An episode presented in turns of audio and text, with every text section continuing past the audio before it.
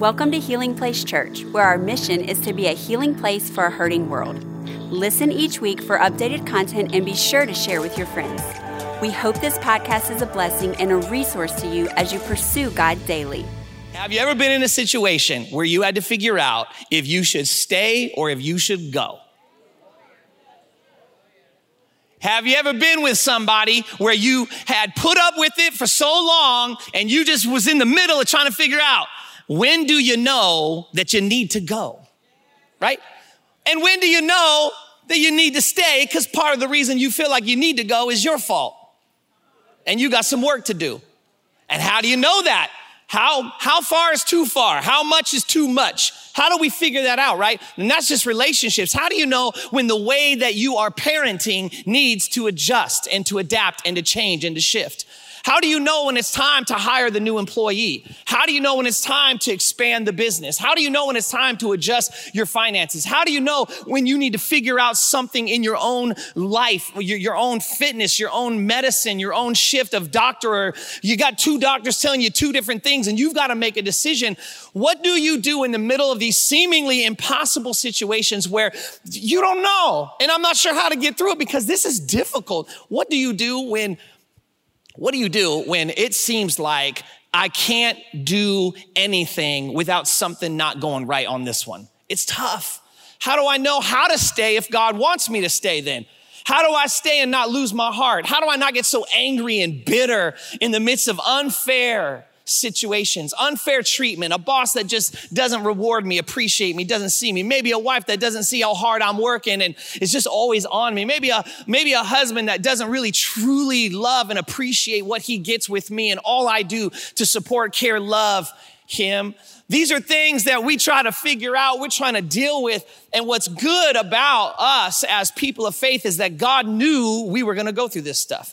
And he didn't leave us out there on our own. He gave us the word of God. He gave us scripture. He gave us the ability to look into scripture and get insight, powerful insight from God's living, living word that will actually come in and illuminate things, not just show you things that you see. You could get that off Google, but it'll illuminate things and it will ready, it will do things inside your spirit, inside your heart, inside your soul. God's word properly taught when you come to understand it, when God's presence takes God's word and puts it inside your heart, you don't just get information, you get transformation. Something shifts, changes, adapts, refocuses you and allows you to go, whoa, I don't just know different, I am different. Today, I believe that's what God wants to do with some of you in this room that have the faith to say, I need God to help me to be different, not just know different. We need the Holy Spirit to deal with these types of times in our lives. I want to look into Acts 16 today, and I want to see what two men named Paul and Silas did in the midst of a very difficult, I would say unfair, very hard to figure out situation. And I want to evaluate the difference between their faith and some of our faith and see if we can't learn what God would want us to do with the situations we're facing today. Everybody say there and then. Come on, say it again. Say there and then. Everywhere I go and preach, and every time I'm here, Every Sunday at our city church, I always preach from the perspective I've called there and then from my whole preaching life. And what it means is I want you to understand what was going on there and then in the Bible. Why? Because if you don't understand the, the, the world the Bible was written into, then the words of the Bible won't make sense to you. And I think the word of God will change you, but it won't change you if you don't grasp the world it was written into. So let me tell you a little bit about what's going on in this story in Acts 16. Paul and Silas, um, are, are walking, teaching people about this Jesus guy who had risen from the dead, and a bunch of people are running around going, No, he's real, he's alive, he's God, he's everything he said he was. Everyone knew that he had been killed, and now there's a bunch of people saying that he wasn't just killed and dead, that he was alive and they had met him, and stuff had happened, miracles had happened. They had been baptized with the Holy Spirit, they all had these different prayer languages, they're going through, things are happening, churches are starting, and Paul and Silas are a part of leading this entire new movement, this Jesus movement. It wasn't called Christianity back then. They were actually called followers of the way. Everybody say the way. So they're following the way. The way of what? The way of Jesus. And what we have here is that they were walking through and this, this, this girl who was a slave girl had a demonic spirit and she was saying stuff. She was a fortune teller. And then her owners would get money. They would charge people to get a fortune. She would tell them a fortune and that's how it would go. Well, she's saying stuff and saying stuff and, oh, these guys are servants of the most high God and for days on end. Now, Paul is trying to go about his business. He's leaving, you know, well enough alone. He doesn't want to get too involved. But finally, you know, Paul, I don't know, he, he just got like we get. He's a human. He got frustrated. He got a little annoyed. He got tired of these kids yelling in the other room. He got tired of these teenagers not putting their, their, you know, putting their clothes away or cleaning up after themselves. He got tired of, you know, whatever it is. He got tired. You understand? And he finally turned around and said, in the name of Jesus Christ, I command you, come out of that girl. Have you ever been at work and felt like saying that to somebody? Come on, somebody. you ever work with somebody you just like to turn one day, just once, maybe on your last day, and just say, and before I go, in the name of Jesus, I say to you, right? so, so all of a sudden, this girl, whatever power she had from the demonic and the, the, the, you know, the dark side, gone. And she can't tell nobody nothing no more. Well, her owners ain't too keen on this. They're upset, uh, uh frustrated. And so they come up and they're like, you took away our business model. You know, like we can't do this anymore. and he said, he said, look, uh, you know, and then you've changed this thing. And so they throw him in prison. Now let's catch up. Verse 23, Acts 16, verse 23 says this. After they had been severely flogged, they were thrown into prison and the jailer was commanded to guard them carefully. Now, the jailer has a very important job the job of the jailer is to make sure that nothing happens with these guys, meaning that they, they, they were whipped, they were beaten, and they got flogged, by the way. That's not like a slap across the face. They were whooped, okay, with, with, with a stick and rods, and they were beat up so bad you would have been able to see the inside of their, their flesh, inside their skin. I mean, it, they were beat bad.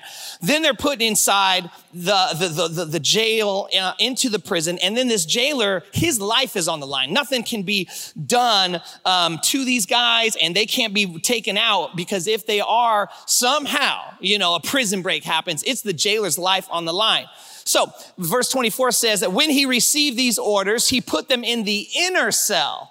He put them in the inner cell because he wanted to make sure, look, I don't want no funny business because these folks, these, these, these guys, if anybody takes them out, I'm dead and I don't want that. So th- this is critical. Uh, when he received these orders, he put them in the inner cell and he fastened their feet in the stocks so here's the picture. You got Paul and Silas doing God's work. In the middle of doing God's work, he does a, the supernatural side of God's work, really prays something on out of there, changes the dynamic of the situation. Next thing you know, he is in prison for it. Not any kind of prison, the prison that beats you. And not any kind of prison that beats you, but they put you in the inside solitary, which is the worst kind of prison. Then they're in there, and it's not just in there and you can walk around and try to keep yourself okay. You fastened into the stocks, shackled like this, for telling people about Jesus, for doing God's work for having faith, exercising your faith, for doing what's right. Have you ever tried to do what was right, what God called you to do? Stepped out, were obedient, had faith, and stepped out and sacrificed and did and, and, and did it, and then it just didn't go well. In fact, it almost got worse. How do we handle it when it's not fair? How do we handle it when doing what God asks us to do puts us into a difficult, maybe even unfair? What is it that you feel when you get put in that situation. Get there for me right now. Because in order for this message to hit, you got to get there with me. You got to go, what do you really feel when you are treated unfairly and you were the one being more humble? You said sorry when you know he was more wrong. And then he acted like, mm, finally, you saw, finally somebody said sorry. And you like, man, you was the one, right? right? You, you finally, you say, you know what? I want to just, let's just be cool. I'm going to try to, let me just lower my swords real quick here and I'm going to be kind first. And then they're not even humble enough to see that you're being more humble and they just want to, How do you handle it when your boss is not fair, when it isn't fair, when it isn't right, when what they say hurts, when what they did treats you so wrong? And you're in the middle of it and you're going, wait a minute, like I'm put into the cell of disappointment or frustration or pain or unfair treatment because you are just doing what God has for you. Or you're faithful. Some of you decided, hey, I'm to tithe, I'm to give, I'm to be generous, I'm to give to the relief effort. And now all of a sudden it's time for you to get something you want. And you're like, well, now I can't have what I want. Or now this is difficult. Now I'm not sure what to do. Now I got to use my faith, not just to have given the money, but now I got to use my faith to deal with the fact that I don't have it. And that ain't easy. Now I feel like, wait, why am I in this frustrated place? Why am I in this position? Why am I? This is not easy on me. I'm trying to honor God. I'm trying to be faithful in this difficult. He left me because I wouldn't be with him at night. We ain't married. I decided to do what God wants me to do, and now I'm lonely. My friends don't want to call me because I told them I don't want to drink with them no more. Oh, now I ain't got no friends. I'm doing what God wants me to do, and I'm paying for it. What do you do? How do you deal with that? This is what it says. It says that this situation is exactly how it goes for all of us for doing what's right. But now the story turns and gets powerful. Verse 25. And it says this, and about midnight, midnight, Paul and Silas were praying and singing hymns to God.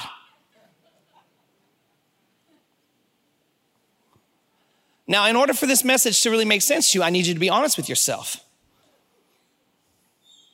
Is that how it goes for you? Don't lie in God's house. That's what you do when it ain't fair. That's what you do when they treat you wrong. That's what you do when you're alone because you're doing what God wants you to do. That's how you act when it's tight because you're being faithful with God's resources He's entrusted you to. That's what you do when, when the person violates confidence. That's what you do when it's like this again. That's what you do when it's not fair, when the professor was not easy, was more difficult, when they found out you went to whatever church and now they had something to say. When you found out, wait a minute, it feels like this coach has something in for me. Whenever it was not right, not fair, not okay, unfair, unfair, unjust, and you knew it was happening, is that what your response was to go to midnight? Not to try to drown your woes away in some craziness, but to say, hey, let's, uh, let's praise God and sing some hymns. Can we acknowledge the faith of these men for a moment? Can we pause and look back through the, the, the scope of history, through the lens of scripture, and say, wow, that kind of faith, that's powerful. Because I don't know if in the full steam of my emotions, when I'm frustrated, when it isn't fair, and I'm getting into my car with all of it ramping up, that the first thing that we all feel like we want to do in that moment is to just lift his name high and rely on you, Lord Jesus. You're my rock. I mean, let's let's do this. I mean, let's let's put the 2021 Christian in the in the prison there. And let's retell the story. How about that? Let's do that. Let's put the 2021 American Christian in this story right now. How you think that goes? How you think it goes when the 2021 Christian who has unfair, I mean, this is as unfair. This ain't, you know what, you just don't like me. You getting beat you thrown in prison, you shackled up. There is no judge, jury. You, this is as unfair as unfair gets. It is not right. It ain't wrong. I'm, I'm sorry, it's wrong. There's no right coming your way. And yet, something inside of them, there's this other thing they have access to that they look deeper into who Jesus is, and something else happens in their heart. They respond differently. I mean, come on, 2021. Let's be real. See, when I look at this, it challenges my faith because I say this I say, I think we need to reach back into their faith they had. I think we need to reach into some of our grandmas and grandpas' faith, the ones who went through the Great Depression and went through these wars and went through all this stuff and yet still stand strong upon what they believe Jesus had for them. It wasn't fair. It wasn't easy. And the economy wasn't doing good. And there was all kinds of stuff happening. And there was craziness and war and, and missiles and countries pointing stuff at each other and presidents getting shot and all kinds of stuff. And yet, there was a generation of faith-filled Jesus followers that somehow, some way, not perfect, they didn't get it all right, but their faith had something that I see missing from the church today.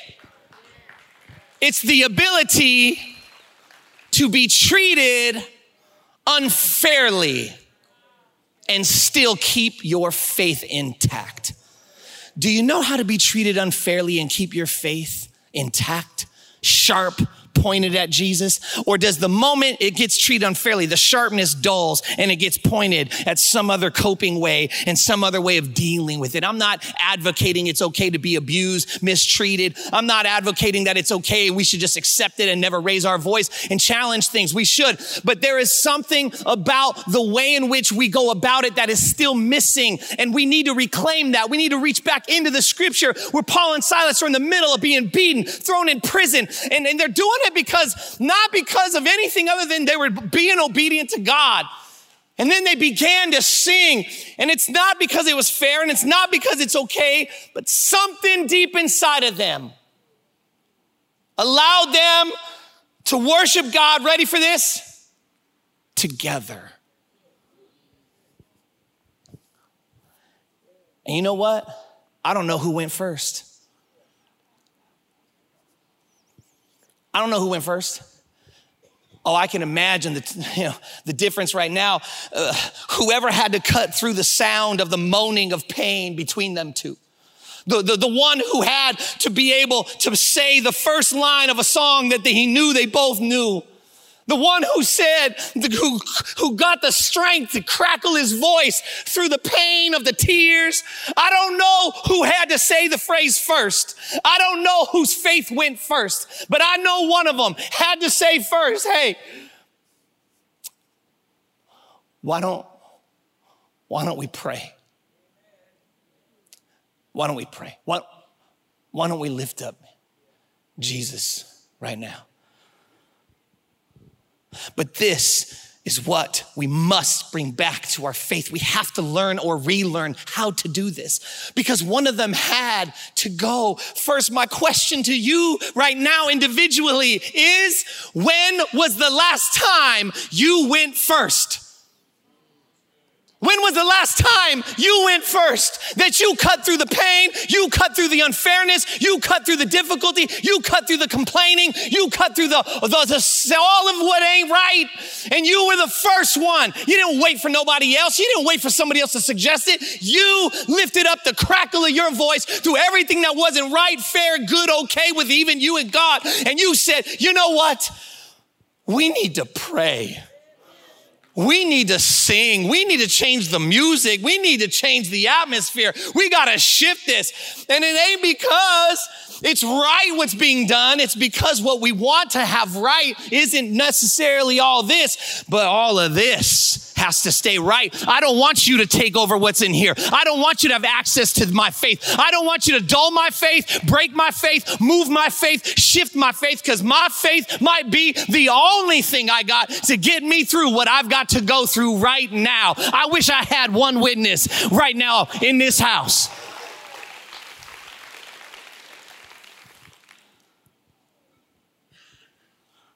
It's daunting to do it. That's why. It's vulnerable. What if nobody wants to pray with you? What if nobody likes the song you choose? What if nobody wants to worship with you? Now you put yourself out there spiritually, and that's gonna hurt because it's hard to be vulnerable and then get hurt. It's one thing for somebody to throw arrows of pride or arrogance or whatever at you when you are just not being vulnerable. That's why some of you don't know how to be vulnerable because you're too scared to get hurt again. So you just keep the wall up in conversations. Yeah, well, maybe. I mean, if you want to, fine. But if you don't, I don't care either. Um, I guess I'm not the only one.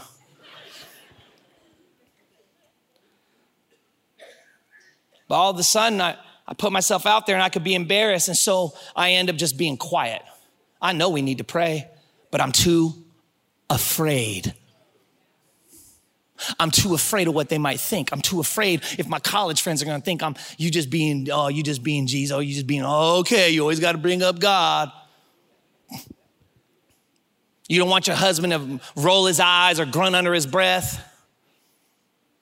And I'm not saying, look, this is not an advocation of, you know, going to lunch at the high school and standing up on the middle of the lunch table at lunch saying, hearken unto my voice, all of thee gathered together today. We shall lift thy name up. His name is Jesus. But no, I'm talking about when you are with your trusted people and you know it's all going unfair. You with Paul, Silas, each other. We do life together and this ain't right and this ain't fair. That somebody had to go first. I don't know who did it, but I would tell you this you need to get yourself some friends who will march with you. So I'm gonna say something right now. Some of y'all need to change your friends because you don't have friends. You have friends that roll their eyes at you when you go to the actual thing that will actually give you the help you actually need. They will, they'll root you on while you go to throw your life away and make more misery out of the misery you in. Oh yeah, let's do that. And you're like, yeah, these are good friends. No, they ain't. Now, you might take a few years to figure out what I said, but I just want you to remember this. September 12th, 2021, Pastor Chris Harrell, our city church, Southern California. Just remember, remember this moment, okay? You might got to go do your thing. Fine, go do I love you and healing place, me, God, everybody. We'll be there for you when you're done. But just know this it doesn't have to go be three, four years of you destroying your life. You can learn that thing right now and be ahead of everyone else your age and decide today, you know what? I'm done with the foolishness or not. You can do what a lot of us had to do and figure it out for ourselves because we're so much smarter than everyone else older than us. And go do it and jack yourself up. And then a couple years later, come on back and you might have one or two kids and, and an ex-wife or some mess. You know what? Hey, we'll work that out too. There's grace, forgiveness, willingness to walk with you through whatever drama, loss of jobs, loss of money, two dumb cars, all the drama, speeding tickets, failure to appear, to appear, failure to pay, court ticket violations. Pay your tickets, by the way. You need to know that the church will be here for you. But if you want to be smarter than everyone else your age, listen to the words coming out of my mouth. Be stronger than them.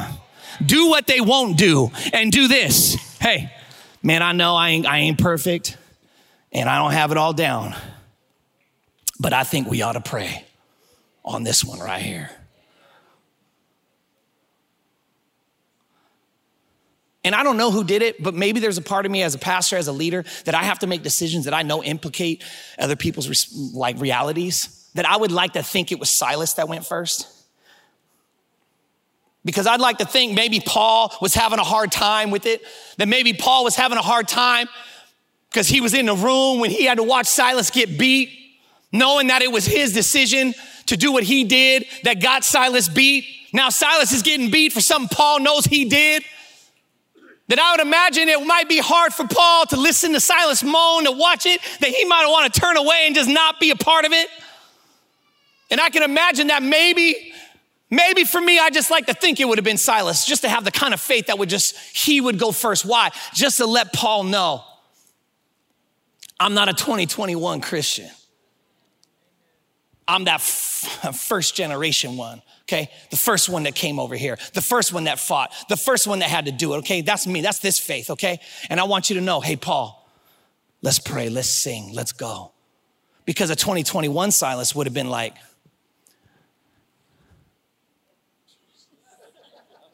You know why we in here, right?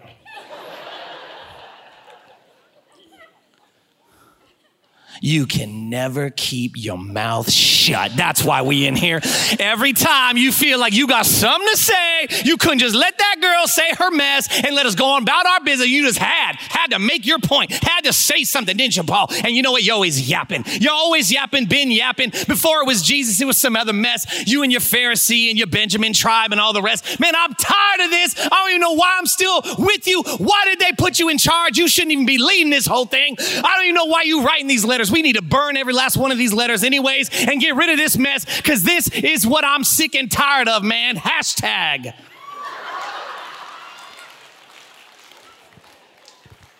Cancel culture, Paul.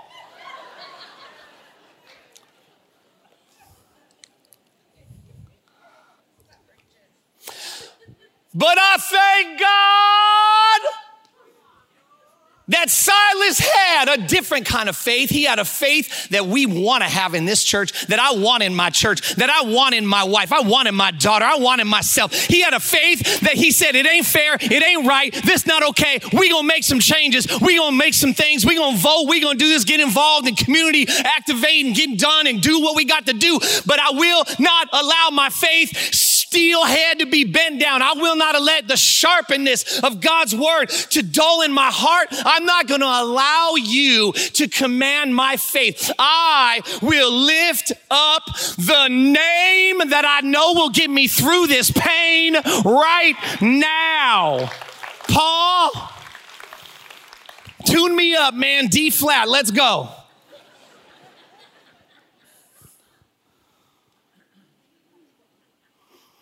I put my hope in Jesus. And this is where the story turns. I don't know what you're facing. I don't know what you're going through. I don't, I don't know where that, but I, I want to tell you the, the rest of the story real quick if I can. It says this suddenly, verse 26, there was such a violent earthquake that the foundations of the prison were shaken. And at once, all the prison doors flew open and everyone's chains came loose. The jailer woke up. I bet he did. He woke up and when he saw that the prison doors were open, he drew his sword and he was about to kill himself because he thought the prisoners had escaped and he knew uh, the way they're gonna kill me is gonna be much worse than how I'm gonna kill me. Hey, sometimes you hurt yourself, just get back at somebody else who hurt you. Stop getting back at people who hurt you by hurting yourself. Stop getting back at people who weren't there for you by hurting yourself. Heal yourself. Bring yourself to Jesus. You ain't got to live a life of pain just because somebody else hurt you. That was their mistake. That was their life. Don't trash your life like that. Don't throw your life away. Give your life a chance to become what God wanted it to be, not what they try to keep it from becoming with their own foolishness. And Paul shouted, Do not harm yourself, because we're all here. We ain't going nowhere. Now, can I put myself, since I'm clowning the 2021 Christian, can I just be honest with myself? If I'm Paul and them doors is open, I'm just saying. The story probably ends a little different.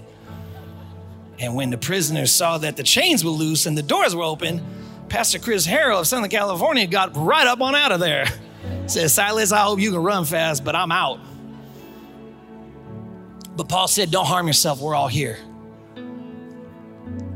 We're all here. Don't harm yourself. Can I just say that to somebody? I don't know who needs to hear this, not in my notes, but I just want to say it to somebody. I don't know who you are. Don't harm yourself. Don't hurt yourself. Don't harm yourself. Don't take your life. Don't, don't be physically harmful. And don't harm yourself with decisions either. We're all here. You're not alone. You don't have to be alone. You got a whole community, a whole tribe, a whole church, a whole army that will pray with you. But you do have to be courageous enough to say, I need some help. That's the only thing you got to be courageous enough to do. You ain't got to fix it all. You ain't got to know the answers. You ain't got to do it all. You got to do one thing. That's it. One thing. It's only one thing. It's it's the only thing you got to do to change your life. And it's this. I need some help. Somebody, I need some help. You say it to Jesus and you say it to the community of Jesus followers. That's it. That's all. You do that one act of courage, and your whole life will transform before your very eyes day after day, week after week. Because what is that? That's you putting your hope in Jesus. It's you being shackled to something that ain't fair, that maybe somebody else put you into it. They put you into that debt, they put you into that trauma, they put you into that difficulty, they put you into that family, they put you into that position, they put you there. You didn't put yourself there. And if you did get into there, you got in there by doing something God wanted you to do. So you found yourself there. Now, that's not to say that we don't put ourselves in prisons of our own bad choices, because we do. Can I tell you about those prisons too? That even in those prisons, if you will lift up the name of Jesus, if you will say, I'm done with this foolishness, I'm gonna declare who He is, I'm gonna call upon His name, I will declare to you this day that the Holy Spirit will run in like He did in this room, and there will be a violent earthquake that the foundations of your own prison, be it self uh, self imprisonment or something someone else, will shake, and at once prison doors will fly open and chains will come loose. I can tell you this that I believe today, this day, this day, this service, right now, that there is an anointing in this room right now that wants to break some chains that have been holding your life holding you up, shackling you to a life of imprisonment. And God wants to snap them off this morning. Thank you for listening. Take a moment and subscribe so you can become a part of the community here and stay up to date with what is happening at Healing Place Church. For more information about HPC, visit healingplacechurch.org.